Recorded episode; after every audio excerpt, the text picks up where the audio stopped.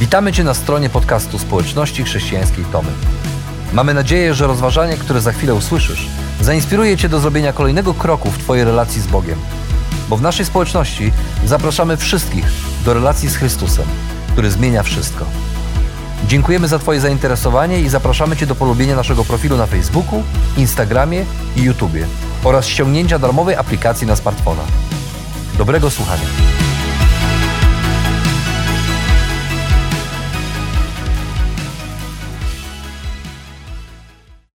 Lot do Miami na Florydzie właśnie dobiegał końca i kapitan rozpoczął przygotowanie do lądowania. Kiedy drugi z pilotów wypuścił podwozie, okazało się, że nie zaświeciła się jedna mała zielona lampka, która sygnalizowała wysunie, poprawne wysunięcie przednich kół samolotu. E, piloci przerwali lądowanie i zaczęli zataczać koła nad skąpanym w ciemnościach parkiem Everglades, aby wyjaśnić przyczynę tej usterki, zobaczyć, co się stało. A gdy trzeci z pilotów wszedł pod podłogę kokpitu, by sprawdzić przez małe okienko, czy rzeczywiście koła wysunęły się, czy nie, nagle z samolotem wstrząsnęło jedno potężne uderzenie, potem drugie i samolot rozpadł się na kawałki w bagnach Everglades, pozbawiając życia ponad 100 osób. Po wypadku śledczy próbowali określić przyczynę wypadku. Okazało się, że podwozie było poprawnie wysunięte. Stan techniczny samolotu nie budził żadnych zastrzeżeń. Wszystko było w najlepszym porządku. Wszystko działało. Wszystko oprócz jednej rzeczy. Jednej malutkiej, przepalonej żaróweczki. Przez tę małą żaróweczkę, wartą może z 20 centów, rozpoczął się taki ciąg wydarzeń, który ostatecznie doprowadził do tragicznej śmierci ponad 100 osób. Ale ta mała żaróweczka, bezużyteczna, już nie spowodowała wypadku. Wydarzył się on, ponieważ załoga skupiła uwagę, bardzo skupiła uwagę na czymś, co wtedy wydało się, wydawało się istotne, tracąc zarazem z pola widzenia to, co miało w tym momencie największe znaczenie wskazówkę wysokościomierza, która opadając w dół wskazywała, że samolot nieustannie się zniża. Ta mała, przepalona, bezużyteczna już żaróweczka może być takim symbolem naszych skłonności do skupiania się na, na tym, co często już nie ma znaczenia, kosztem tego, co najistotniejsze w życiu. I zdarza się to nie tylko pilotom, ale wszyscy jesteśmy narażeni na to ryzyko. Więc jak ogromnie ważne w życiu jest widzieć, umieć widzieć to, czego w danej chwili nie widać. To znaczy skupić się na tym, co najistotniejsze i nie dać się rozproszyć przez to, co, co nie ma znaczenia. Dobrze wiedział o tym Nehemiasz, którego historię zaczęliśmy poznawać. Nehemiasz, jak słyszeliśmy ostatniej niedzieli, Izraelita, żył na wygnaniu w Babilonie i służył jako podczaszy króla. Pewnego dnia król zapytał go, dlaczego jesteś taki smutny? A on odpowiedział, jest mi źle, bo miasto, gdzie są groby moich ojców, jest zburzone, a bramy strawione przez ogień. A gdy król usłyszał, jego, usłyszał to, jego serce zmiękło i pozwolił Nehemiaszowi powrócić i odbudować swoje miasto. Więc rozpoczęła się misja Nehemiasza. Co dla niego było najistotniejsze, kiedy rozpoczynał tę misję? I też jakie przepalone żaróweczki zaczęły się pojawiać, aby rozproszyć jego uwagę i zniszczyć dzieło, którego pragnął dokonać. Zobaczymy to, wczytując się w kolejny rozdział Księgi Nehemiasza. Otóż, gdy Nehemiasz przybył w pobliże Jerozolimy, kiedy już powziął swój plan i namiestnikom pobliskich obszarów e, przedstawił listy królewskie, czytamy dalej tak. Gdy usłyszał o tym Sanballat, Choronita i Tobiasz, sługa amonicki, nie byli zachwyceni. Zmartwiło ich to, że przybył człowiek gotów zabiegać o powodzenie synów Izraela. Sanbalat Choronita był namiestnikiem Samarii.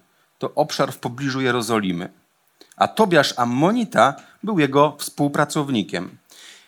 I każda pomoc udzielana Jerozolimie w tamtym czasie była zagrożeniem dla ich zwierzchnictwa nad tym całym regionem. Dlatego od tego momentu stali się zagorzałymi wrogami Nehemiasza. Więc taką pierwszą przepaloną żarówką, niczym kłodą rzuconą przed, pod nogi Nehemiasza, stali się wpływowi władcy, urzędnicy pobliskich obszarów. Nie podobało mi się to, czego on chciał dokonać. A często dobrze to znamy. Gdy robimy coś dobrego, gdy chcemy robić dobre rzeczy, przyłożyć rękę do dobrego dzieła, pojawiają się ludzie, którym się to nie podoba. Czasem już samo zderzenie z ludzkim gadaniem, negatywną opinią, niezadowoleniem ze strony innych może nas zatrzymać w połowie drogi, zniweczyć w nas chęć zrobienia czegoś dobrego. A jednak nie tylko Sanbalat i Tobiasz byli zagrożeniem dla dzieła Nehemiasza, bo czytamy dalej tak. W końcu przybyłem do Jerozolimy, pisze Nehemiasz, opowiada. Po trzech dniach pobytu wstałem nocą, ja i kilku ludzi ze mną. Nikomu nie wyjawiłem, jaki plan względem Jerozolimy kładzie mój Bóg mi na sercu. Nie zabrałem ze sobą żadnego zwierzęcia poza tym, na którym jechałem. Była noc. Gdy wyszedłem przez bramę nad doliną, skierowałem się do źródła smoczego i dotarłem do bramy śmietnisk. Jechałem i dokładnie badałem mury Jerozolimy, zburzone z bramami stawionymi przez ogień. Następnie ruszyłem ku bramie źródlanej. Potem za cel wziąłem staw królewski. Było tam jednak za mało miejsca, aby mogło tamtędy przejść zwierzę, na którym jechałem. Dlatego ruszyłem w górę korytem potoku wciąż pod osłoną nocy i dokładnie obejrzałem mur. W końcu zawróciłem do bramy nad doliną i tak dotarłem z powrotem do siebie. Władze miasta nie wiedziały, dokąd się udałem ani co robiłem. Wciąż nie zdradzałem tego ani Żydom, ani kapłanom, ani członkom wpływowych rodów, ani sprawującym władzę, ani całej reszcie zajętej różną pracą. Tutaj widzimy, że Nehemiasz to silny, odważny i mocno stąpający po ziemi facet. On potrafi wziąć sprawy w swoje ręce, nie oglądając się na nikogo. To on przybył do Jerozolimy, to on zapewne przez trzy dni układał jakiś plan działania. To on, nie mówiąc nic nikomu, nie biorąc żadnego zwierzęcia, w nocy, by nikt nie widział, wyruszył, by niczym wykwalifikowany inspektor nadzoru budowlanego, inżynier, architekt w jednej osobie, dokonać inspekcji zrujnowanego miasta. W nocy obszedł miasto dookoła i jak pisze, jak mówi, dokładnie obejrzał mur. Tak wnikliwa ekspertyza specjalisty powinna pewnie zakończyć się jakimś oszacowaniem szkód, sporządzeniem kosztorysu napraw, zaprojektowaniem na nowo wznoszonych budynków i zaplanowaniem robót.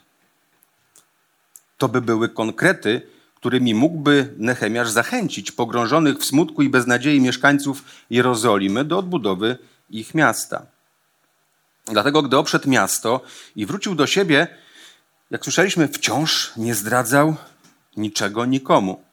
No, może prawdopodobnie wtedy opracowywał te konkrety, by przedstawić je później potencjalnym budowniczym. Ale dalej czytamy tak.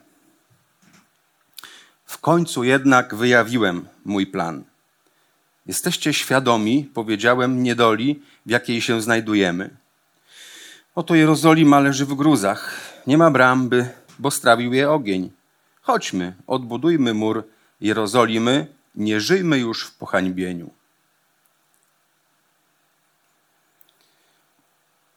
W minionym tygodniu y, pogoda dała się we znaki bardzo mieszkańcom Kaniowa, niedaleko Bielska Białej. Tuż trąba powietrzna zerwała dachy i zrujnowała ich domy i gospodarstwa. I wyobraźcie sobie specjalistę, na którego czekacie od odbudowy waszego domu, który jest zrujnowany.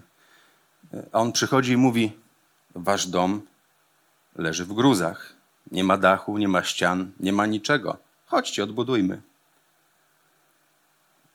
Czy takiego specjalisty, takich konkretów spodziewałbyś się świadomi, świadomy powagi zniszczeń i prac, o których nie masz zielonego pojęcia, a które będą wymagać pewnie mądrego murarza, tynkarza, hydraulika, dekarza czy elektryka? A teraz popatrzmy na Nehemiasza. Co to za ekspert od budowy nie tylko domu, ale i całego miasta wraz z jego murami i basztami, z całą jego infrastrukturą, który przez całe życie podawał posiłki królowi. Albo jaki ekspert w nocy dokonuje oględzin miejsca i chce przygotowywać plany. W nocy niewiele da się zobaczyć. A więc ta nocna inspekcja zrujnowanego miasta nie dała raczej Nehemiaszowi powodów do satysfakcji. Dlatego, kiedy staje przed mieszkańcami miasta, popatrzcie, nie ma planu, nie ma konkretów. Jedyne, co może powiedzieć, to to, o czym oni dobrze wiedzieli: miasto jest zrujnowane. I choć wezwał wszystkich do odbudowy, raczej nie zachwycił nikogo, ani swoim stanem wiedzy na temat zrujnowanego miasta, ani swoją zachętą, bo jak dalej będziemy czytać za chwilę, jakoś nie ruszyli do prac związanych z odbudową Jerozolimy. A tak, tak czasem bywa w życiu, że na drodze do realizacji naszych planów, naszych marzeń, dobrych rzeczy, pojawiają się przeszkody w postaci własnych ograniczeń. Czasami nie wiemy jak. A to niewystarczające zdolności, brak umiejętności, może zbyt kruche finanse, kruche zdrowie, słabe siły. Własne ograniczenia, one potrafią też, tak jak ludzkie języki, skutecznie zatrzymać nas w połowie drogi. I mówimy, nie, raczej, raczej nie damy, nie damy rady. A więc niezadowolenie innych oraz własne ograniczenia to te przysłowiowe kłody pod nogami, to te przepalone żaróweczki, które mogą pochłonąć naszą uwagę i zniszczyć w nas chęć zrobienia czegoś dobrego. Dlatego warto pamiętać, patrząc na Nehemiasza, że czasami, gdy chcesz zrobić coś dobrego, musisz zmierzyć się z niezadowoleniem innych oraz z własnymi ograniczeniami.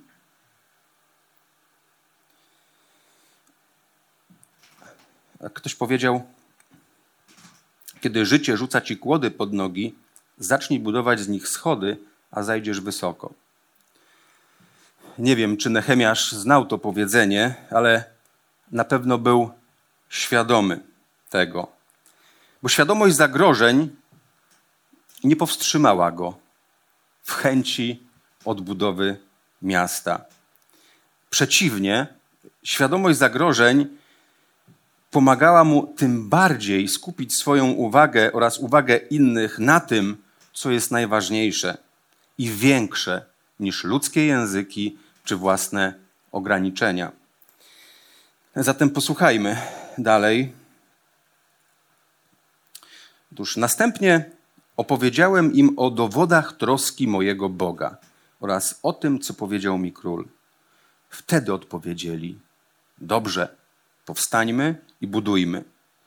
Wezbrała w nich siła i przyłożyli ręce do dobrego dzieła.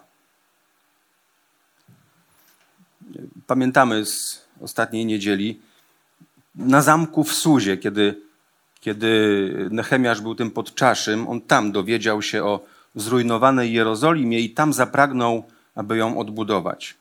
Ale czy on podczaszy, który żyjąc z dala od Jerozolimy, w obcym kraju, nie piastując żadnego politycznego, wojskowego czy gospodarczego stanowiska, mógłby dokonać tak wielkiego dzieła? Albo czy król, któremu towarzyszył przy posiłkach, którego chronił przed zatruciem, który darzył go zaufaniem i przyjaźnią, jest w stanie zrezygnować z towarzystwa i ochrony takiego człowieka? E, widocznie na te pytania miał odpowiedź jedną: nie. To były rzeczy niemożliwe dla niego. On nie miał aż tak wielkiego wpływu na króla, żeby ten pozwolił mu wyjechać i odbudowywać swoje miasto gdzieś tam daleko. Ale wiedział też, że, że skoro on nie ma wpływu, to Bóg może mieć taki wpływ na jego króla. Dlatego modlił się i prosił Boga, aby Bóg pomógł mu zdobyć przychylność króla w dziele odbudowy Jerozolimy.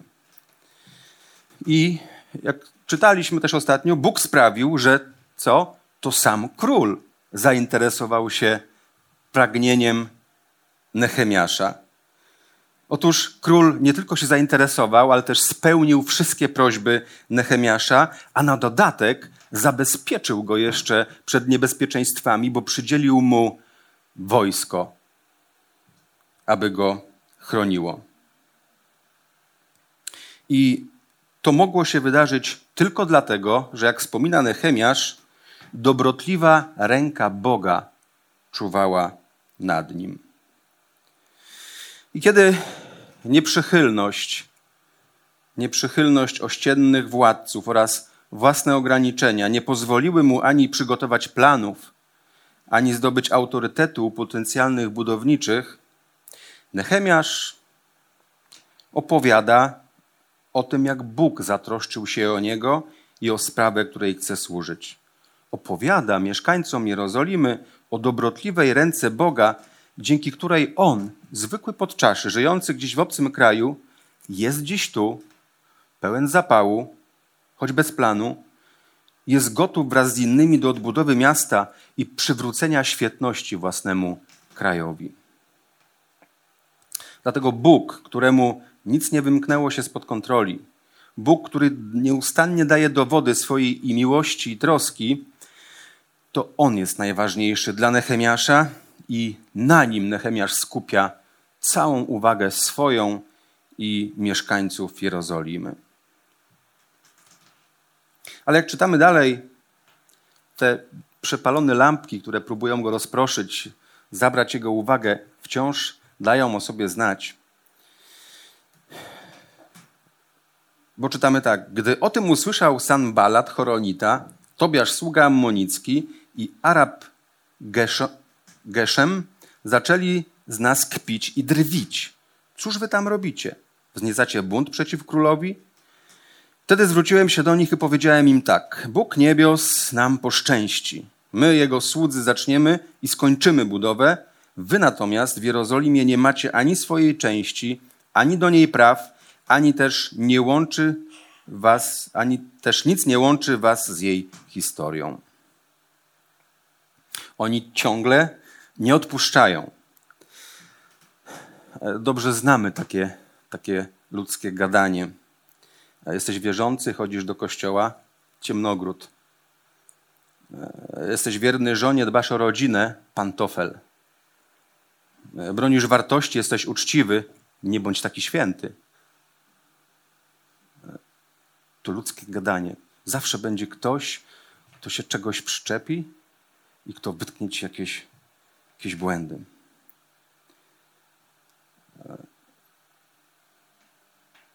To ludzkie gadanie, niczym te przepalone żaróweczki w samolocie, chcą pochłonąć Twoją uwagę tak, byś zapomniał o tym, co Bóg dobrego dokonał i wciąż dokonuje w Twoim życiu.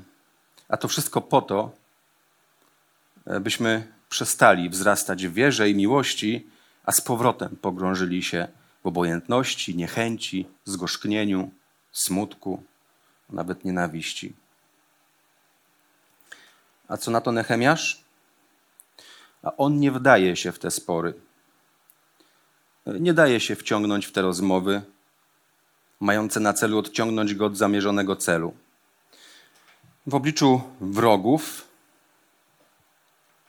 opowiada o kim? O dobrym, potężnym Bogu, którego błogosławieństwa w swoim życiu jest pewny i w dziele, którego chce dokonać. Podobnie jest też w naszym życiu. Nasze rozmowy też nieraz świadczą o tym, kim jesteśmy i w co naprawdę wierzymy, na czym jesteśmy skupieni. Nehemiasz świadomie wypowiadał słowa niosące otuchę i podnoszące na duchu. Nie bał się mówić wprost o Bogu i wielbić Go, nawet w obecności tych, którzy z Niego drwili, wyśmiewali się. Choć wiedział, z jaką pogardą odnoszą się do Niego wrogowie, do Jego słów, nie ukrywał swoich przekonań i nie tracił z, z pola widzenia dobra, które Bóg dokonał w jego życiu i w życiu jego narodu. Tutaj można też zobaczyć siebie w takim świetle, bo być może nieraz i my, może zostałeś kiedyś skrzywdzony i nie możesz przebaczyć i odpłaciłbyś komuś tym samym, to warto skupić się na Bogu, co On w takich momentach robił, czego nas uczy. A On uczy tego, że, że kiedyś mi przebaczył, wciąż przebacza i jest gotów przebaczać nasze grzechy. A może ten czy inny sąsiad, kolega z pracy czy polityk wkurza cię do szału i jesteś gotów, albo już to robisz na Facebooku, czy w komentarzach pod artykułem, czy w rozmowie, niszczysz. Może warto skupić się na Bogu i przypomnieć sobie, jak, jak On umierał na krzyżu za ciebie, kiedy to ciebie ktoś przeklinał, komu ty zalazłeś za skórę i kogo ty wkurzałeś. Pośród więc trudności i ograniczeń warto skupić się na Bogu, bo Jego dobrotliwa ręka nieustannie nad nami czuwa. Czy takie skupienie się w takich chwilach na Bogu działa? Dowody działania dobrotliwej ręki Boga sprawiły, że w słuchających Nehemiasza mieszkańcach Jerozolimy, jak słyszeliśmy, wezbrała siła i przyłożyli ręce do dobrego dzieła. W jaki sposób? O tym mówi cały trzeci rozdział. Posłuchajcie. Powstał, powstał zatem arcykapłan Eliaszib wraz ze swoimi braćmi kapłanami i wspólnie odbudowywali bramę owczą oni ją też poświęcili, wstawili w niej wrota i naprawiali mur dalej aż do baszty stu, a następnie pokryli go aż do baszty Hananela. Obok nich budowali ludzie z Jericha, a obok nich budował Zakar, syn Imriego. Bramę rybną odbudowywali synowie Hes Hasenai. Oni zaopatrzyli ją w belki oraz wstawili w niej wrota, stworznie i zasuwy. Obok nich naprawiał Meremot, syn Uriasza, który był synem Kosa, a obok nich Meszulam, syn Berekiasza, który był synem Meszezabela. Obok nich z kolei naprawia, obok nich z kolei naprawiał Sadok, syn Bany. Dalej obok nich naprawiali mieszkańcy Tekoa, ich dostojnicy. Jeden jednak nie zaangażowali się w służbę swemu panu. Czytać dalej? Tego jest dużo. E, cały trzeci rozdział, to on wymienia imiona tych, którzy odbudowywali i mówi, co odbudowywali każdy z osobna. Otóż jak to działa, kiedy Nehemiasz ich zachęcił, wskazując na Boga, że On czuwa, On ma plan, damy radę, to wszyscy powstali i zaczęli budować. E, cały ten trzeci rozdział wymienia imiona tych ludzi, którzy budowali, a my niewiele o nich wiemy. Niektórzy są opisani, należeli do jakichś cechów pewnie budowlanych, ale większość z nich to zwykli ludzie, którzy z budownictwem nie mieli nic wspólnego. Pośród nich byli kupce, rzemieśl, byli kupcy, rzemieślnicy i wielu innych, którzy, jak czytamy tam w trzecim rozdziale, budowali mur na wysokość domu. To nie była zwykła budowla. Zwykli ludzie budowali coś bardzo, bardzo ważnego. Otóż mury, mur to pewien symbol. Dzięki murom miasto było bezpieczne. Mury to twierdza, mury zapewniały, wyznaczały bezpieczny, zorganizowany świat. To, co za murem było nieznane, czasem niebezpieczne. W murach działy się też ważne rzeczy. Tam zasiadali sędziowie, którzy rozstrzygali o sprawach ludu. Tam pobierano opłaty, tam były straże, które czuwały nad bezpieczeństwem miasta. A dziś, kiedy przyjrzymy się wielu herbom miast współczesnych, to też zauważymy, że na wielu tych herbach są mury, baszty obronne, coś, co, co, co było ważne dla mieszkańców danego miasta. Zatem zwykli mieszkańcy, których Nehemiasz skupił uwagę na działaniu dobrotliwej ręki Boga, odbudowując mur, stali się częścią czegoś bardzo wielkiego poprzez swoje zaangażowanie. Czego? Otóż życie i wiara jednego człowieka może wywrzeć wpływ na losy wielu ludzi. Nehemiasz skorzystał ze swojej pozycji, by przywrócić wśród ludu porządek i poczucie bezpieczeństwa. Ale nie tylko o to mu też chodziło. On przede wszystkim na każdym kroku zabiegał, aby Bóg zajął należne sobie miejsce w życiu Nehemiasza, ale i w życiu całego narodu. Zatem zwykli mieszkańcy Jerozolimy oddali się pracy, zaangażowali się, by Bóg znalazł należne sobie miejsce w ich życiu i w życiu innych ludzi. Co to dla nas oznacza?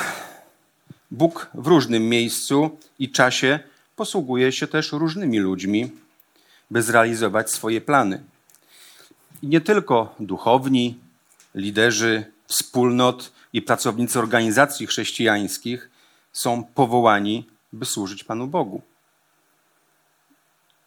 Bo Boga nie ogranicza to, kim jesteś, gdzie pracujesz, co robisz.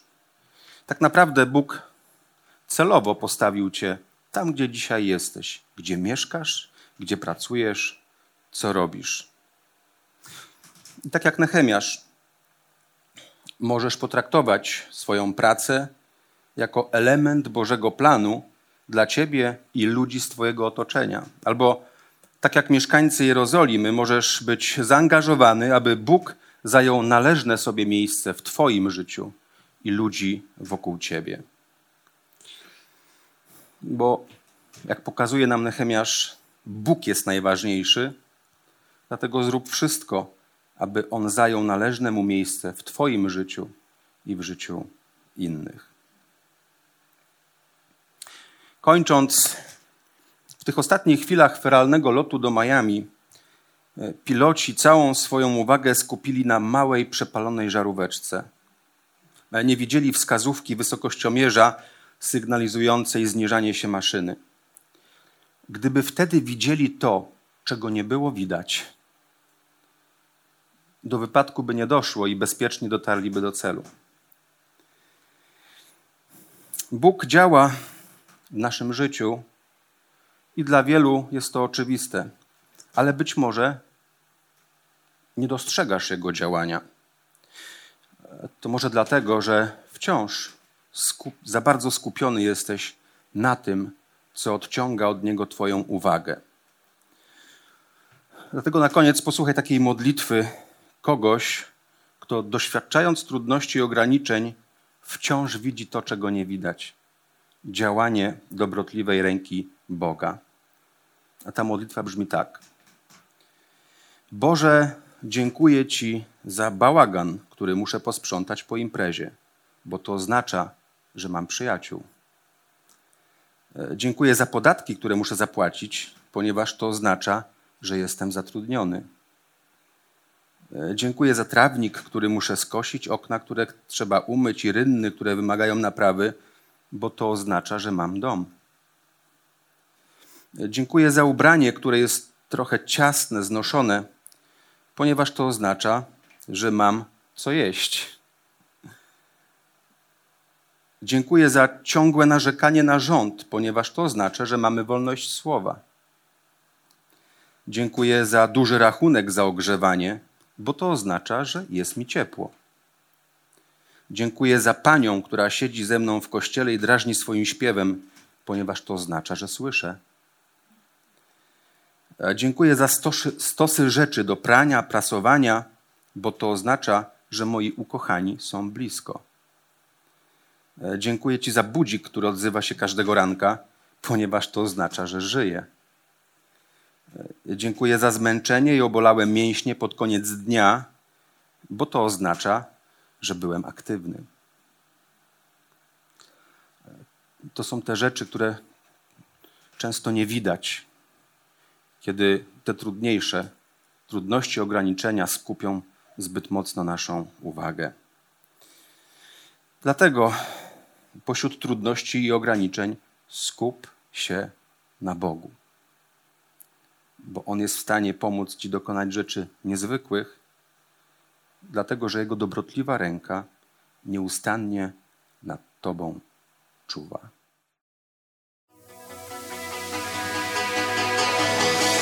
Jeszcze raz dziękujemy za wysłuchanie naszego rozważania. Jeżeli mieszkasz w okolicach Tomaszowa Mazowieckiego lub Łodzi, zapraszamy Cię do odwiedzenia nas na niedzielnym nabożeństwie. Więcej informacji znajdziesz na stronie schatomy.pl.